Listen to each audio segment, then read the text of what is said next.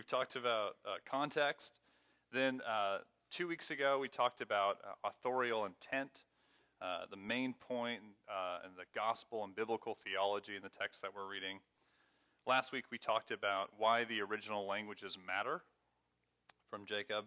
And this week, we're going to walk through the tools for studying Scripture. So, you know, before we get into that, I actually want to pray, uh, and then we'll launch into the lesson. Father, Lord, we thank you uh, just for the opportunity to, to come and to consider your word and to think about how we might uh, just spend more time meditating uh, and meditating deeper on your word and delighting in your word. God, I pray that you would bless this time this morning, um, that you would give us ears to hear and eyes to see um, the truths of your word that we'll talk about. God, I pray that you would give us all a greater desire uh, and inclination to the things of God and the things in your word, Lord, and a desire to, to go deeper and spend more time with you. In Christ's name, amen. Uh, so, this morning we're going to talk through a number of tools that fall through different categories um, and before we get to the different groupings that you'll see there on your handout, what are some of your favorite tools that you've used um, as you've studied Scripture, things that you've referenced that have been helpful?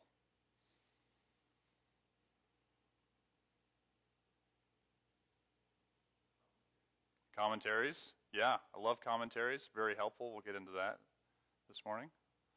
What else? Study Bibles. Absolutely tons of great resources and study Bibles. I've got an ESV at home myself.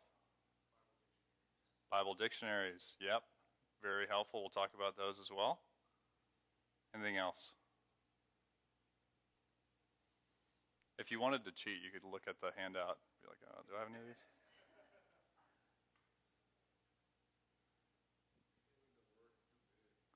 It's too big. That's right.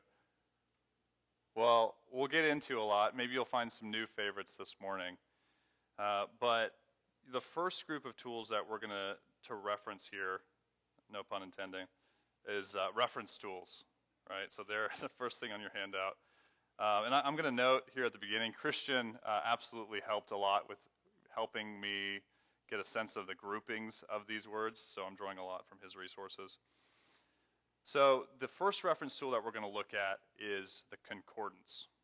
So concordance is really a simple index uh, that provides a list of words in the Bible and then shows all the uses of that word in Scripture.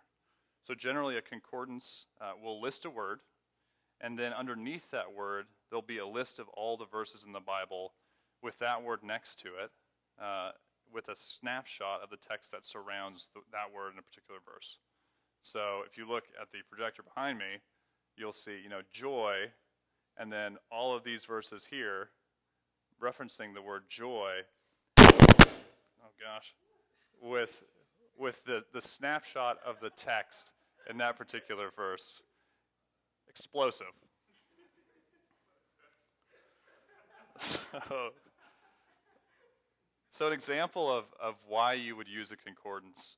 Um, you know, a great, a great reason to use a concordance would be to do a word study in Scripture. So, for instance, if you wanted to get a better sense of what the word righteousness means in the Bible, you'd grab a concordance, uh, you can flip to the word righteousness uh, in the index, and then start to read each verse in the index that contains the word righteousness. Uh, as you read each verse, you would try to get a sense of the context around. You don't not just reading the, the specific verse itself, but read a couple of verses before and behind. Um, and as you do so, write out your observations about that, about what that verse teaches you, uh, about how the author is using the word righteousness.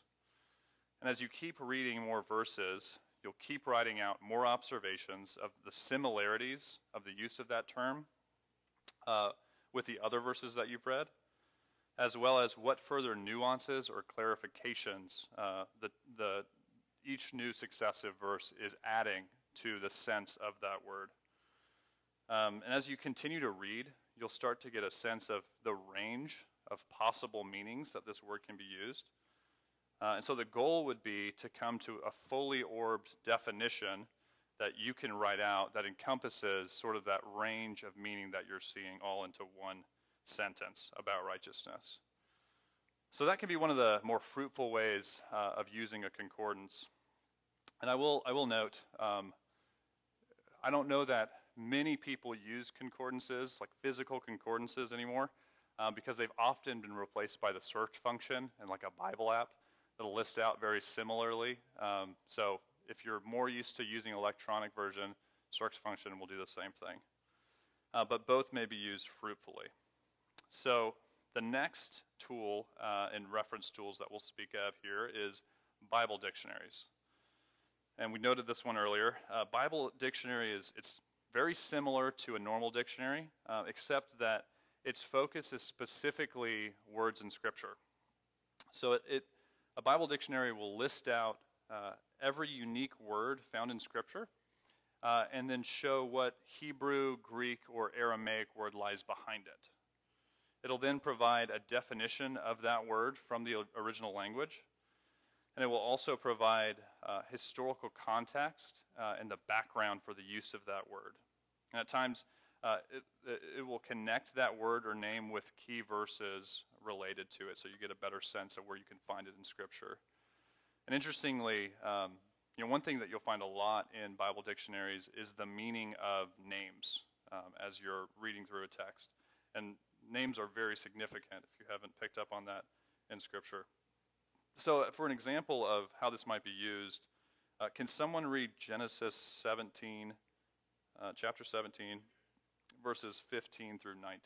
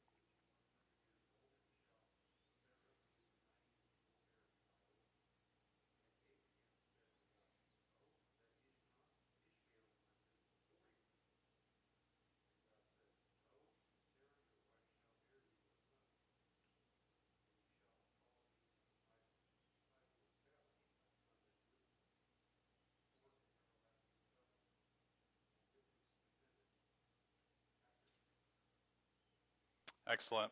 Thanks so much. So, the context of this passage, you know, just before this, God has promised uh, to make Abraham the father of many nations, to multiply his family, uh, give them land uh, to possess as part of this everlasting covenant, right, that we heard in that verse. And part of this promise is that God is going to give uh, Abraham and Sarah a, a son uh, that they're to name Isaac. So with that in mind, let's take a look at how Sarah responds to hearing this promise uh, that God told Abraham. So, if someone can read Genesis 18, uh, verses 9 through 15.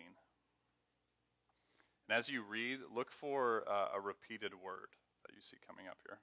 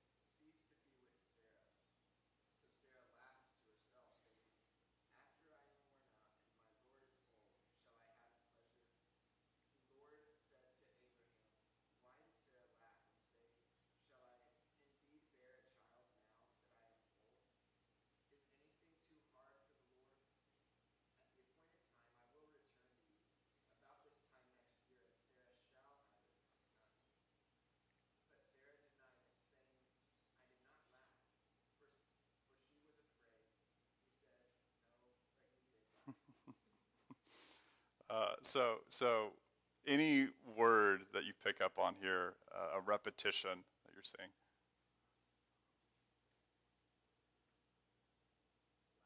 Laugh. Yes, laugh. So, you know, maybe maybe there's a reason why uh, God told Abram and Sarah to name their son Isaac. Maybe there's something going on here.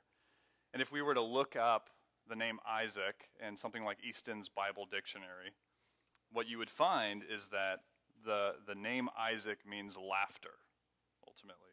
So this name was intentionally chosen to serve as a constant reminder to Abraham, who also laughed when he heard in chapter 17, and Sarah, both of their incredulity to God and what he could do uh, in his promise, but also to the joy that God was giving them and by giving them this son. So Isaac, laughter was serving as that constant reminder. Side note: I love the uh, I love the verse there where uh, uh, God or the three people approach uh, Sarah, and uh, you know God, God says, "Why did you laugh, Sarah?" She says, "No, I didn't laugh," and God goes, "No, but you did laugh." I love that. Um, another example where you might use a Bible dictionary uh, would be the word that Jacob referenced last week. You know, when he asked, How many times in the last month have you used the word uh, propitiation, just in normal conversation? Well, you know, propitiation uh, is one of those words that um, can be difficult to understand at first glance. We don't run across it all that often. Um, but again, Bible dictionaries can be very useful in those cases. So if we were to look up propitiation uh, in Easton's Bible dictionary, we find this definition. That was Isaac. Disregard that. Propitiation is that by which God is rendered propitious, i.e., by which it becomes consistent with his character and government to pardon and bless the sinner. The propitiation does not procure love or make him loving, it only renders it consistent for him to exercise his love towards sinners. So he goes on and gives an example. In 1 John uh, chapter 2, verse 2, and chapter 4, verse 10, Christ is called the propitiation for our sins. Here, a Greek word is used, hilasmos. Christ is the propitiation because by his becoming a substitute and assuming our obligations, he expiated our guilt, covered it by the vicarious uh, punishment which he endured. So, granted, that's kind of technical, right? And it may take a few moments to grasp exactly what Easton is saying here. But, but as we do and we think a little bit more about it, we start to get more of a sense of, of what the word propitiation means nonetheless. So, a propitiation is essentially a sacrifice that makes it possible for God to forgive our sins while still punishing them. That's what a propitiation is. So, here we see how helpful a Bible dictionary can be. Um, the word propitiation is actually a very central word um, that's used by the New Testament authors for understanding uh, the gospel. And it, it's a word that's essentially answering the question how can God be just while also forgiving sinners? That, those two things seem to be in conflict. But the answer uh, that the New Testament writers give is by putting forth Christ as a propitiation. Right? And again, a propitiation is it's the kind of sacrifice that makes it possible for God to forgive sins while still punishing them, right? The Bible dictionary has really helped us to unpack that meaning there. And even that definition can give us, you know, hours of fruitful meditation to just really think like, is that the way that I think about the gospel? Right? Like, am I actually concerned with whether or not God can be just in forgiving sinners? Or am I more concerned just about sort of my self interest, right? But this was a central concern for someone like Paul, right? His, his main concern was how can God still be good if he forgives me? Not, you know, how can I, how can I make sure that my future is secured ultimately? Just an interesting, interesting thing to meditate on. One caution uh, with Bible dictionaries is that words won't always mean the same thing in every context. Uh, so all words will have a restricted range of meanings, like we talked about earlier. Earlier, but but sometimes just looking up a word in the dictionary isn't necessarily going to tell you um, how a particular author is using that particular word each time. Uh, so, example would be um, John 2 uh, 19, Jesus speaking to the Pharisees.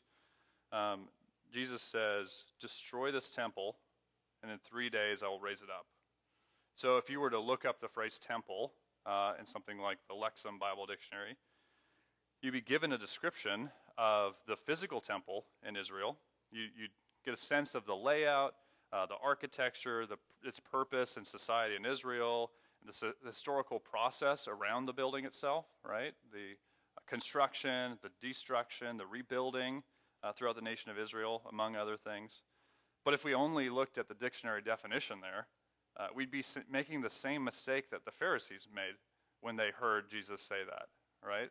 He, Jesus wasn't referring to the physical temple, he was referring to the temple of his body, which John adds uh, later. But it's, it's important that we recognize uh, we, we, need to, to take the author's uh, terms in context um, and consider the different possible meanings that, that this, this word could be uh, bringing up. And a good Bible dictionary will actually provide some of those different ways uh, alongside those words. All right, last reference tool is cross references. So you're probably familiar with cross references in the Bible. Uh, if you have a study Bible, uh, whenever you read your Bible and you see those small letters that are sort of randomly interspersed above words uh, in, in the text, um, you're, you're seeing an example of a cross reference. So those letters that are above the words are then linked to the same letter in the margin of your Bibles. And there in the margin, your Bible is going to provide one or sometimes a few different verses um, that also contain the same or, or similar concepts or ideas elsewhere in Scripture. That's why they're called cross references. So these markers show reference points to other parts of Scripture that are closely tied to those same ideas uh, in the verse that you're reading. And these, these references can be really useful um, in linking things together, like the typology of Scripture, or potentially how um, prophecy is being fulfilled. Um, a lot of times, you know, you read the, the Gospel of Matthew, he'll use the refrain, um, thus it was fulfilled, and then say a verse. Uh, the cross reference will provide the verse. A lot of times, Matthew won't actually say, thus it was fulfilled in Isaiah 50, you know, whatever. Uh, but the cross reference will give you that reference. Um, another example of where you might be helped by a cross reference is in uh, John 3, uh, verses 13 through 14. So in this passage, Jesus is talking to Nicodemus, the Pharisee, and explaining to him that he must be born again to enter the kingdom of heaven. All right? And so Nicodemus here is understandably really confused, thinking that Jesus is saying that he needs to be physically born again, um, you know, enter back into his mother's womb. Jesus clarifies and explains that he's speaking of a spiritual kind of birth that's necessary. Uh, but Nicodemus is still confounded and can't really grasp what, what Jesus is getting at. So, with great mercy, uh, Jesus keeps explaining in John 3, verses 13 through 14. So, can someone read those two verses? John 3, uh, verses 13 through 14.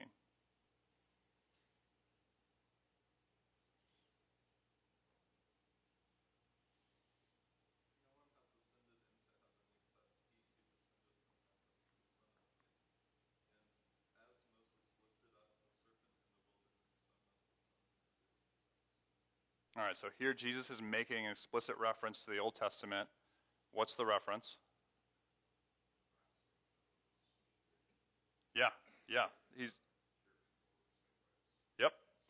So Moses is lifting up lift, Moses lifting up the serpent in the wilderness ultimately, right? He's, that's what he's pointing back to. And it's it would be easy to just kind of gloss over those words and, you know, think, "Oh, that's an interesting statement Jesus made." But if we, if we do just gloss over them in this context, we're actually missing out on something incredibly important that Jesus is meaning to communicate about how the new birth works uh, to Nicodemus. So, if, if anyone has a study Bible um, that does have those cross references, uh, what passage in the Old Testament does your cross reference uh, in the margin link verse 14 back to? Yep, Numbers 21 9. So if we were to turn back to that passage, we'd see, you know, the Israelites are in the wilderness with Moses. Uh, they begin to grumble and complain about how God has led them out of uh, Israel, or sorry, out of Egypt, out of slavery, but into the desert, um, start to question God's goodness uh, in doing so. God becomes uh, angry and sends out fiery snakes that bite many people, uh, and they start to cry out to God. And then God tells Moses to, to make a bronze serpent, to lift it up on a pole, so that everyone who looks on it will be healed and will be given life. And so, without using uh, the cross reference, we're, we're going to fail to see uh, a great example, you know, first of how Scripture points to Christ. Right, so, here in this seemingly random passage in the Old Testament, uh, we're, we're, about the Israelites looking to a snake on a pole, we find a really vivid picture that foreshadows uh, what Christ would be and who he would be for us. Uh, cross references kind of will ultimately help you to read your Bible better as you go back and forth and see how um, Scripture is interpreting Scripture. But when reading the Numbers passage, you know, back in the Old Testament, without knowing the context uh, with Jesus, you you might be tempted to think, you know, what a random thing that Moses just randomly decided I should record this event for all of human history to read for you know from now on. What a random like what is that? What what's going on here, right? But w- with the passage in John three, if you if you don't have this passage in Numbers, you may miss out on, like I mentioned earlier, uh, how the new birth works, right? So it doesn't just randomly hit us one day apart from faith, apart from faith in Christ. It's not like we're walking around the park and like thinking about ice cream and like basketball and butterflies and then out of nowhere we're just flooded with spiritual life and it's just like whoa like okay i'm a christian now.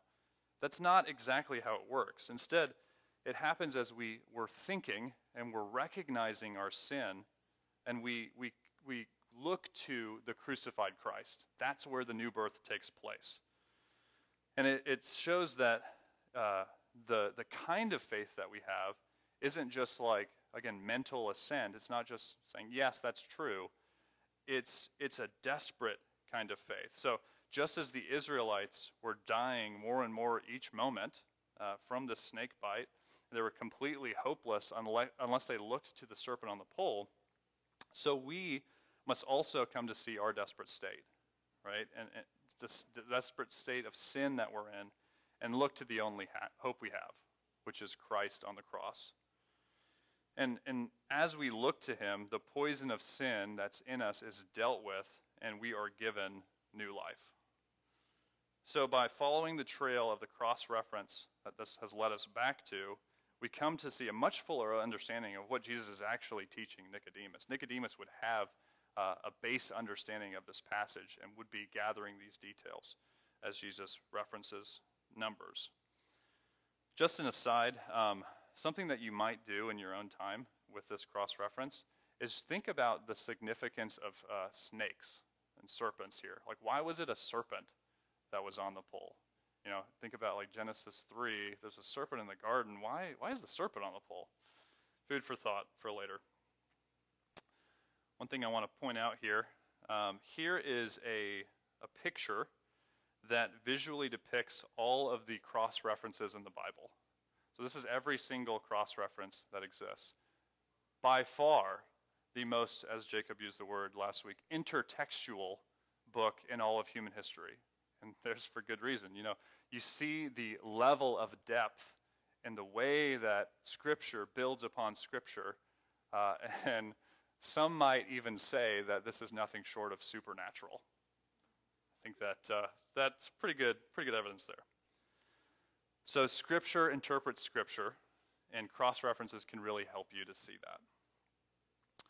So, now we're going to move on to our second group of tools, uh, our, the language study tools. Um, the first uh, tool in this group would be a lexicon.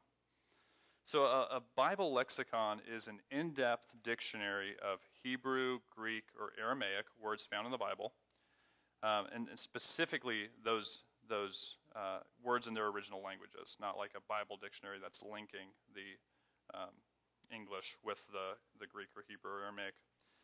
Um, they'll provide you with a definition behind you know some of those linked words in English when you're reading the original language.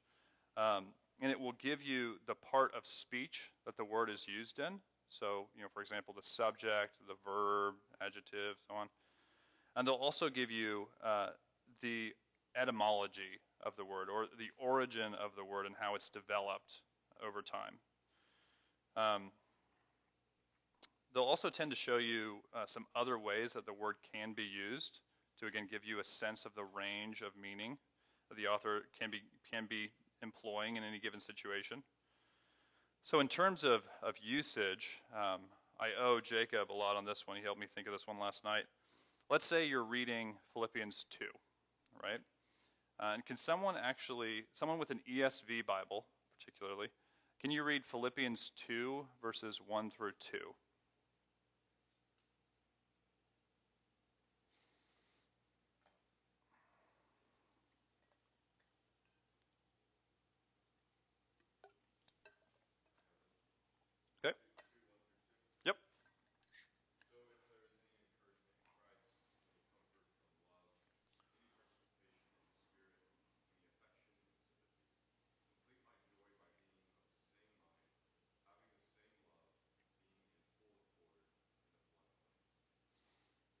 Excellent, thank you. So, so as you're reading that, you might think to yourself, like, okay, that's weird. I wonder why Paul is saying the same thing twice in the same verse. Right? Look, in, look in verse 2. Being of the same mind, having the same love, and being in full accord and of one mind. Okay, what's, what's up with the repetition there? So, this is an example of a point where you might start to think to yourself, you know, is there something in the original Greek word behind this English word mind that might help me understand why Paul is saying the same thing twice? Or, you know, you might even ask, will the Greek word behind that word mind help me to understand what it actually means to be of one mind? So you go to your lexicon, in this case, uh, Blue Letter Bible, like we saw last week, and you pull up Philippians 2 2. Let's see. Um, and, and, as, and you see that the Greek word for mind here, uh, in both places in this verse, is, is the same. It's this word phroneo. You can see right here. So uh, you look up the word phroneo, and in the first place, it might, it might make sense to see that the word phroneo can be translated as, you know, being of one mind. And you'll see that here in letter C, this option, to be of the same mind, i.e., agreed together, cherish the same views, be harmonious. Okay, so that's that makes sense as you know one of the choices that the translators have used here. In the second time this, the word is used, it may, may be helpful to look at the other possibilities in the range of meaning here. So, uh, if we look at the third possible usage of this word, we see that phroneo can also be translated uh, to direct one's mind to a thing, to seek, to strive for, there in the third point. So, in this sense, the second use of the word mind could be replaced with the phrase um, seeking the same thing, right? Um, so if, if you put that all together, we could render this verse something like this Complete my joy by being of the same mind, having the same love, being in full accord, and seeking the same thing. Right? Uh, does someone happen to have a CSB Bible here? Okay. Can you read the same passage, uh, Philippians 2 1 through 2, in the CSB?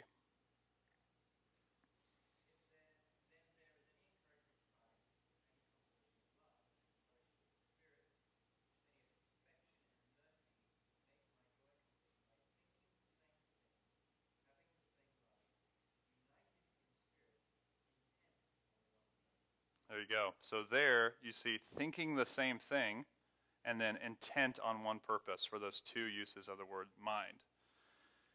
Uh, so Paul appears to be saying something very similar both times. Uh, and we see that he's using the same Greek word, phroneo, but the lexicon is helping us see that he could be using the same term in slightly different terms, but in, but in uh, sorry, slightly different ways, but in complementary ways, right?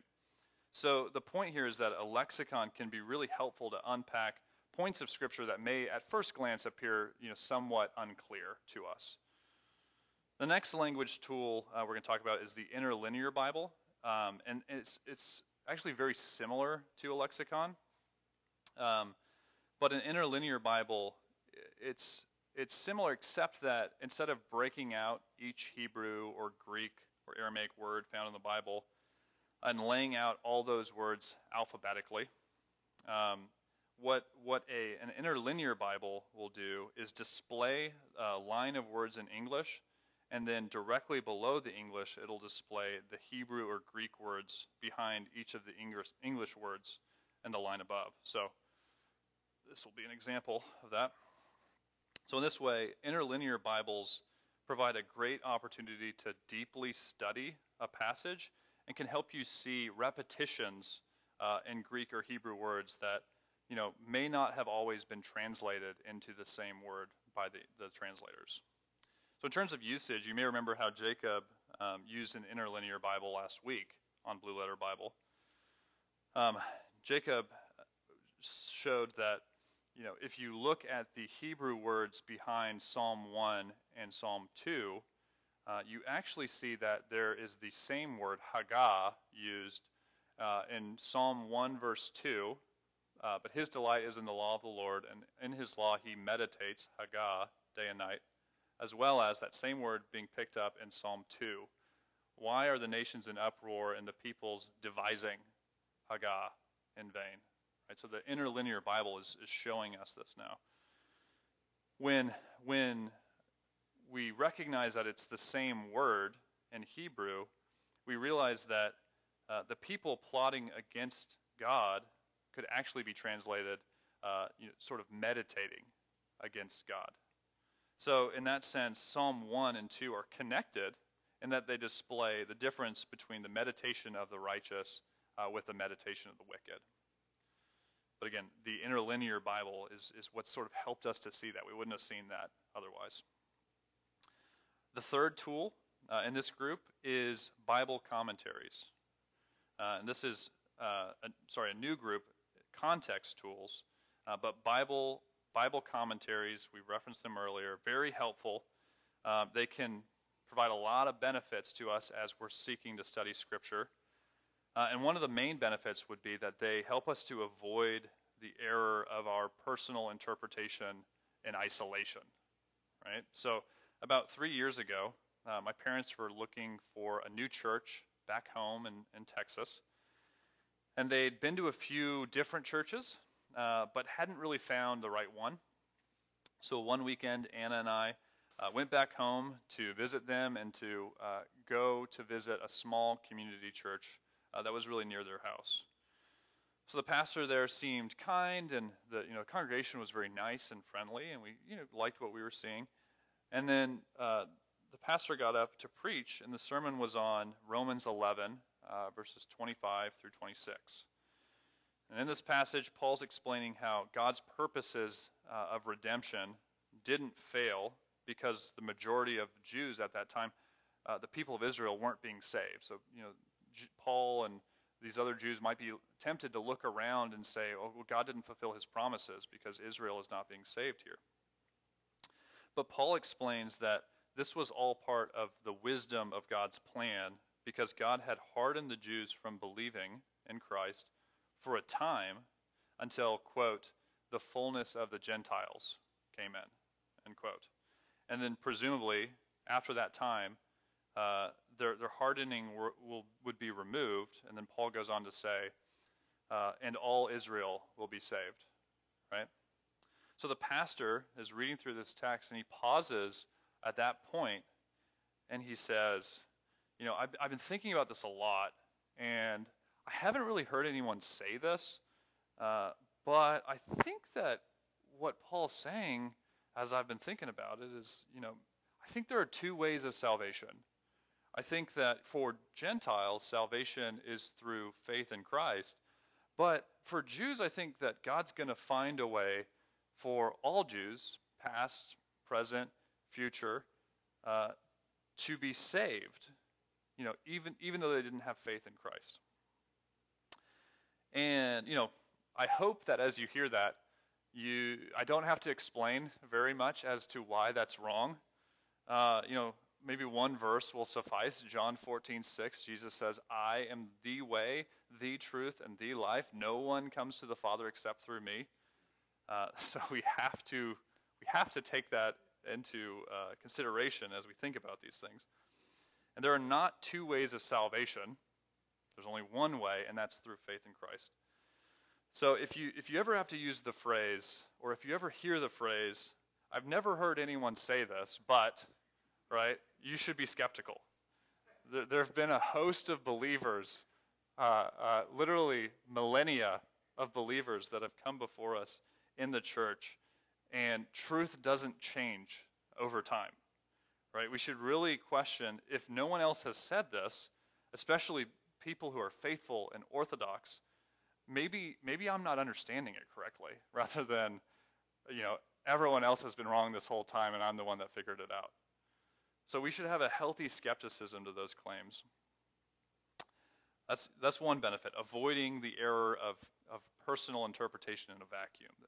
Commentaries help to provide uh, feedback to us. If this pastor would have read a commentary or multiple commentaries by faithful writers, he may have uh, paused and maybe second guessed teaching this in front of a congregation.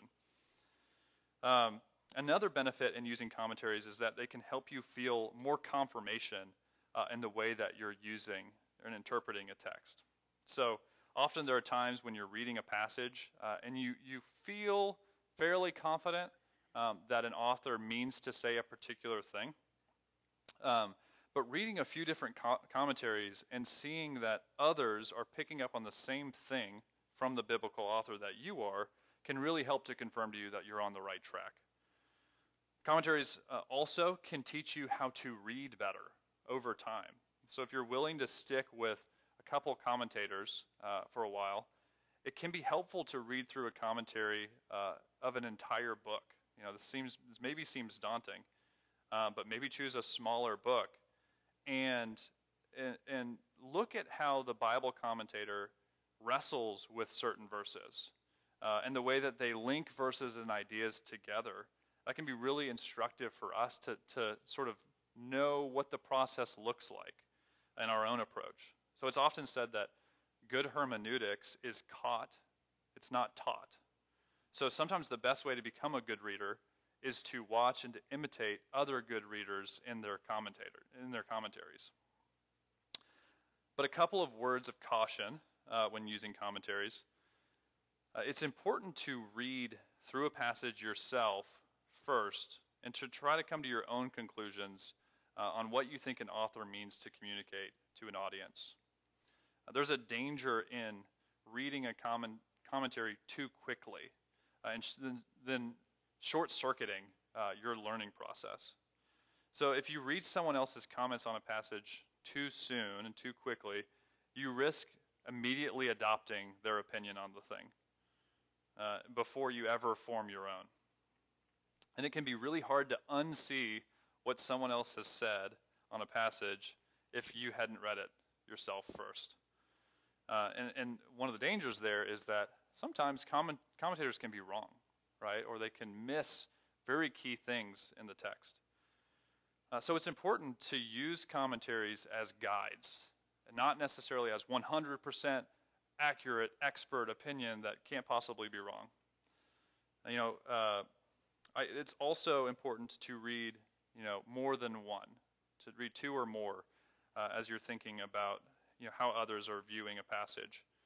Uh, and, and I would uh, absolutely say read two or more um, vetted commentators, those that are come recommended to you as faithful guides and expositors of Scripture. You know, D.A. Carson uh, would be a great example of someone who is prolific in writing commentaries uh, but is generally a very faithful biblical commentator. At UBC, our ABF teachers uh, usually reference the Pillar New Testament commentary series as well as the Tyndale uh, New Testament commentary series. And uh, this one comes from Scott Belinsky. The Preaching the Word commentary series would also be a great resource. again, there, there will be points where, as you're reading through commentaries and, and referencing them in your own study, uh, you're not necessarily going to agree 100% uh, with someone else's reading of Scripture. But, but they can be very helpful in, in confirming or sharpening your own approach um, to help strengthen your own grasp and ability to read Scripture. The next tool uh, in these context tools is book introductions. So if you have a study Bible, you're probably familiar with you know book introduction. Oftentimes, study Bibles will include these introductions before the first chapter of whatever book you're in, and uh, in general, they provide an overview of who wrote the book, uh, the setting in which the book is written, and sometimes they'll explain the context uh, of the audience who first received the book, as well as the background for the author. So, some will even provide some key historical events uh, that took place around the time that the book was penned.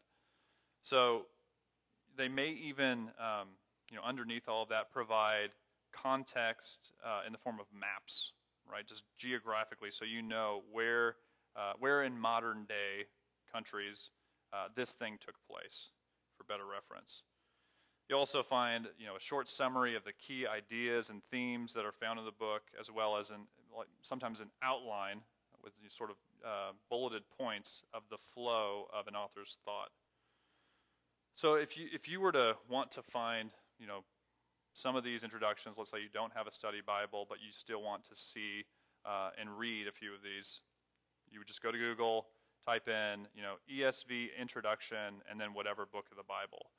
And uh, you'll, you'll find uh, very quickly on those search results that ESV has all of their Bible introductions on their website for free laid out for you.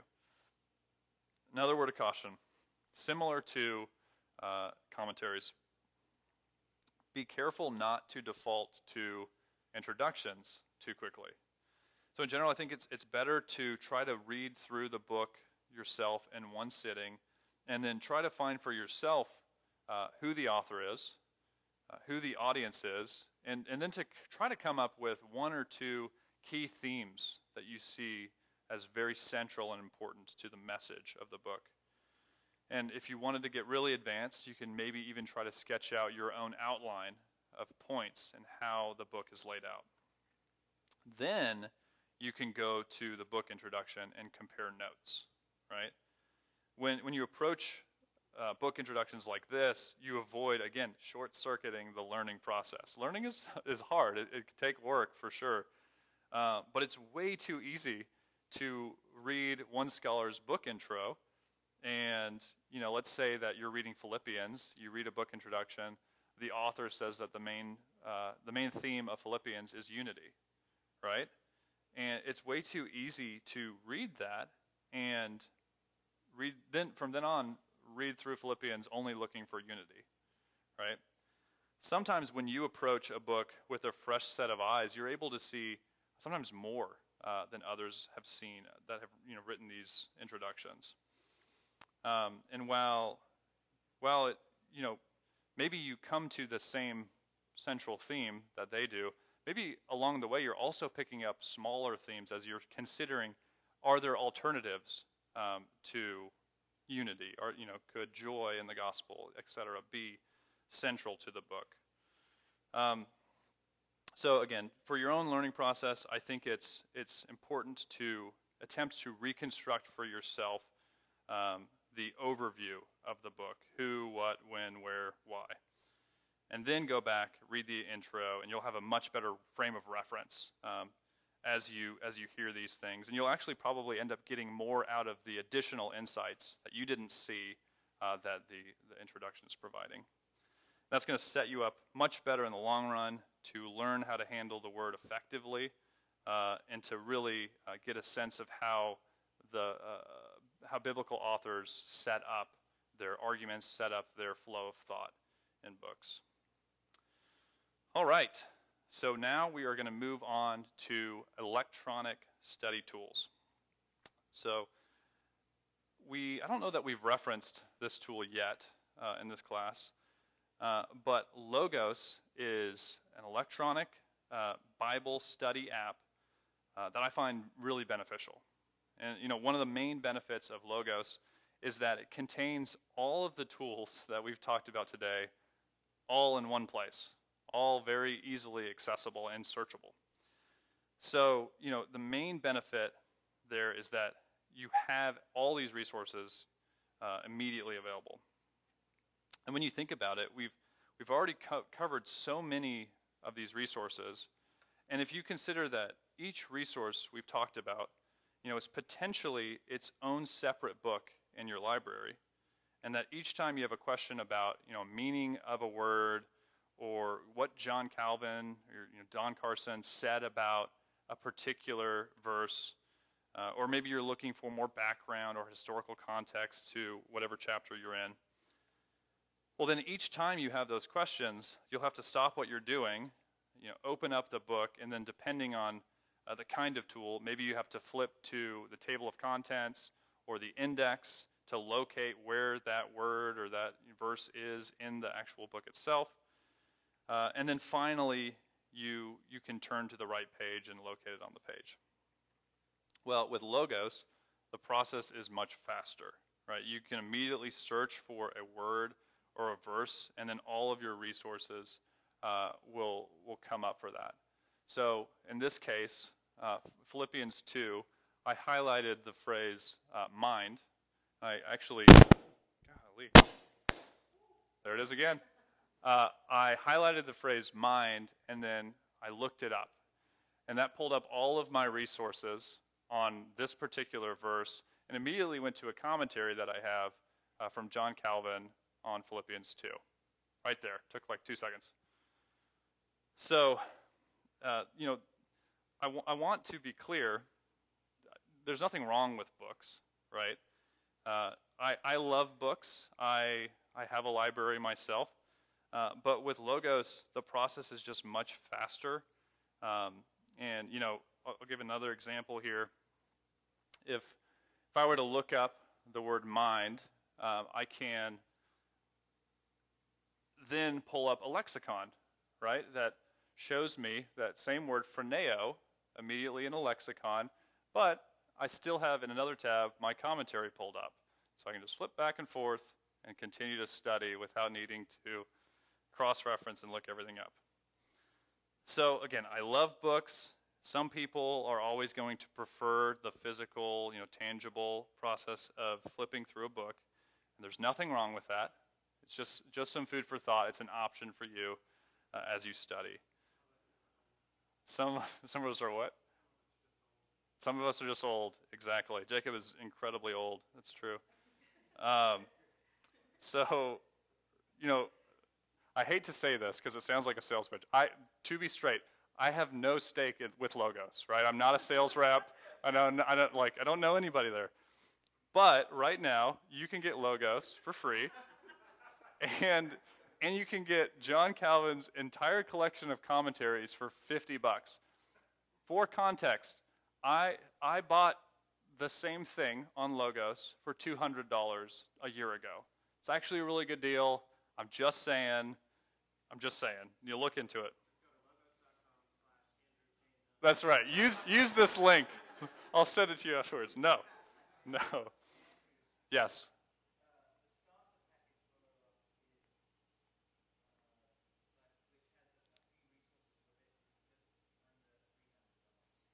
Perfect. Yes.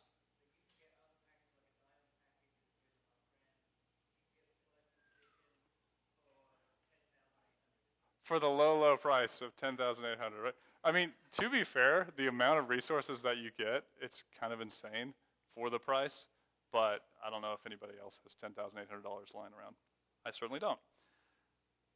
With that said, Logos, check it out. It's a good tool. The next one I want to talk about uh, is Bible Arc. Bible Arc. So Bible Arc is an online tool that is a little bit more in depth uh, in the process of studying Scripture, but it's it's actually incredibly helpful if you're willing to devote uh, the time to learn how to use it.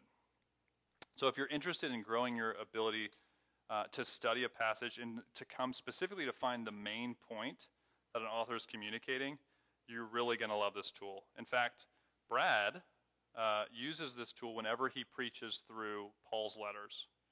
Okay, there's a plug for you. Bear with me uh, as I talk through it. Rec- I recognize this is going to get technical for a second. Um, it'll be okay. It won't last long, but you may be interested. So essentially, Bible Arc is a tool that lets you break up a passage into propositions. So a proposition is basically the smallest unit of thought uh, that expresses a single idea. Uh, sometimes there can be multiple propositions in one verse, but each proposition will only have one verb, generally speaking. There's one exception to that. We're not going to get into it. Uh, each, uh, yeah, so a passage is usually made up of many propositions that are related together, and they're related together specifically through a series uh, and groupings of logical relationships. Um, so here's an example of Psalm 1 that is broken up into propositions, right? Single units of thought. Generally speaking, you're only going to find one verb per unit of thought here, right? So you see here um, that each, uh, oh, I'll go to the next slide here. Each of these uh, propositions can be uh, shown to be linked together uh, through different logical relationships. Unfortunately, we don't have time to get into uh, exactly how those log- logical relationships work, but I'll just give you an example. Um, one of the ways, there's 16 different ways they could work together. One of the ways would be verse 3a and 3b. He is like a tree planted by streams of water that yields its fruit in its season, and its leaf does not wither. So the logical relationship here is this is an action, uh, a tree that's planted by streams of water yields its fruit in its season, and the result is that its, its leaf does not wither. Um, another example would be um, try to find an easier one. Um, so this, this relationship here would be what's known as an inference. So because the, the righteous man's delight is in the law of the Lord, uh, that being the sort of ground of this sentence, uh, as a result, on his law he meditates day and night. That's, that's coming from his delight in the Lord. Again, I recognize that that's a lot, um, but you'll see that you, what this tool helps you to do is it helps you to show how the, the passage is broken out logically, the flow of thought the author is going through. And then as you uh, combine these logical relationships into larger groups, you actually come to see how the whole thing uh, relates together. Now, this is incredibly hard, especially when you read Paul. If you read like Romans 1, um, you know, uh, I'm not ashamed of the gospel. For uh, in it, the power of God is revealed. For you know, you got all these four relationships. The whole thing is is a logical argument, and it would be next to impossible to to fully keep all of those thoughts in your mind without sort of a visual um, way of tracking it. And this is that's what this tool is doing. Okay, again, I recognize that that's a lot. You probably like Okay, it seems like somewhat interesting, but I have no idea how it works. But I bring this up more than anything to make you interested in learning more about it, right? Uh, we, we don't have the time to get into specifics, uh, but BibleArc.com, the website related to this, offers really great courses um, that teach how this process works, and you know it's a it's a very easy to understand um, method that they'll take you through if you're interested in going more. Um, definitely recommend this tool and, and those courses there at Bible Arc. So, Blue Letter Bible, we've talked about that. I'm actually not going to cover that anymore. I think we've shown uh, a lot of how that can be used as a great um, lexicon or interlinear Bible. Um, the last the last tool in this group of tools uh, is sermon classes. Uh, sermons or classes online, right? So uh, a good example of this would be something like desiringgod.org. Uh, they have all of John Piper's sermons that are written out online in transcripts and are searchable.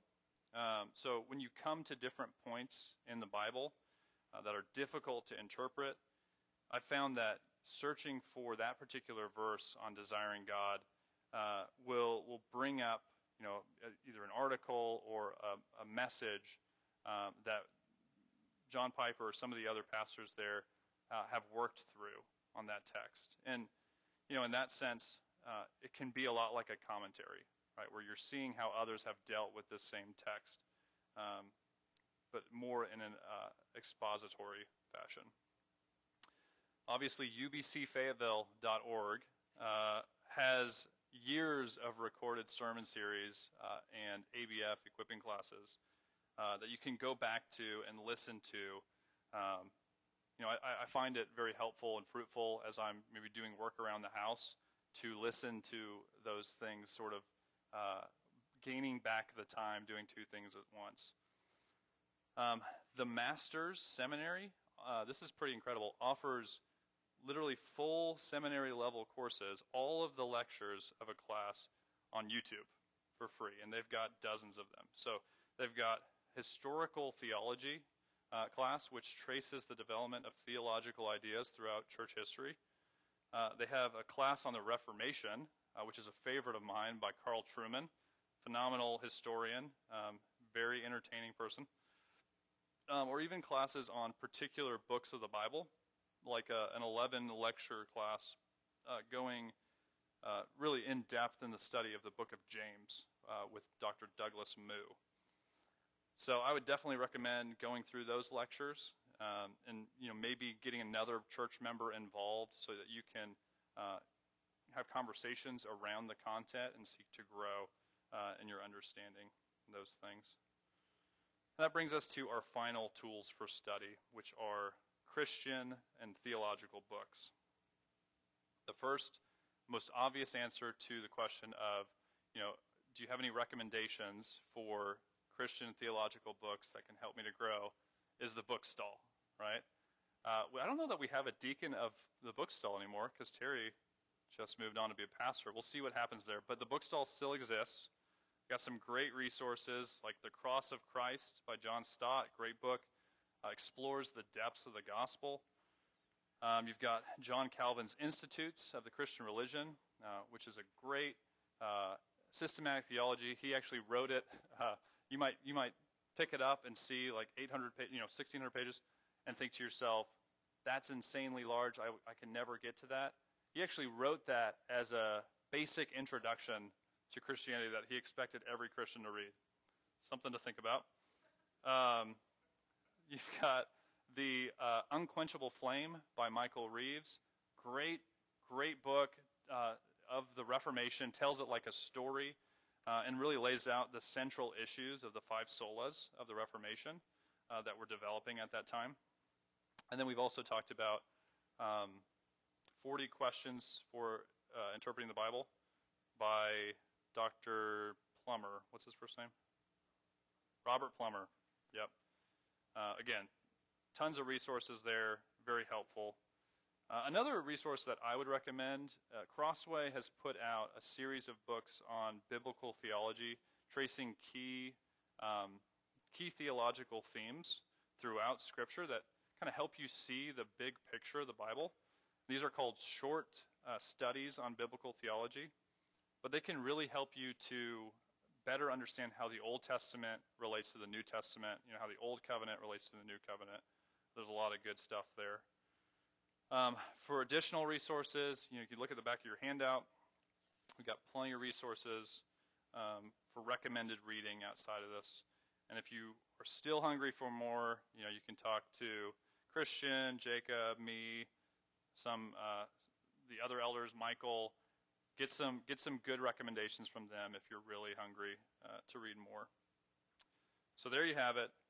Different tools for different occasions as you're studying Scripture.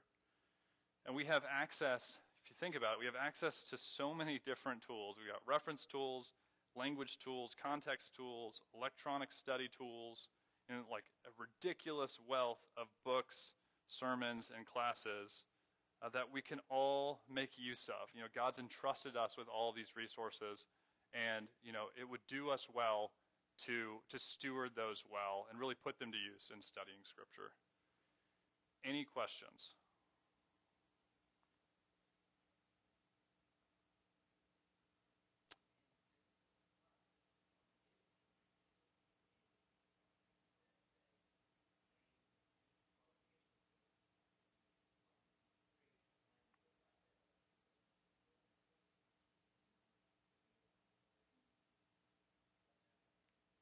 Love it.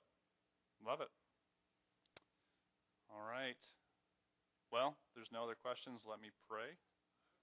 Yeah, go for it. Uh, Anna's having a girl. Yep. Yeah, we are really excited. Coming April 10th is the due date.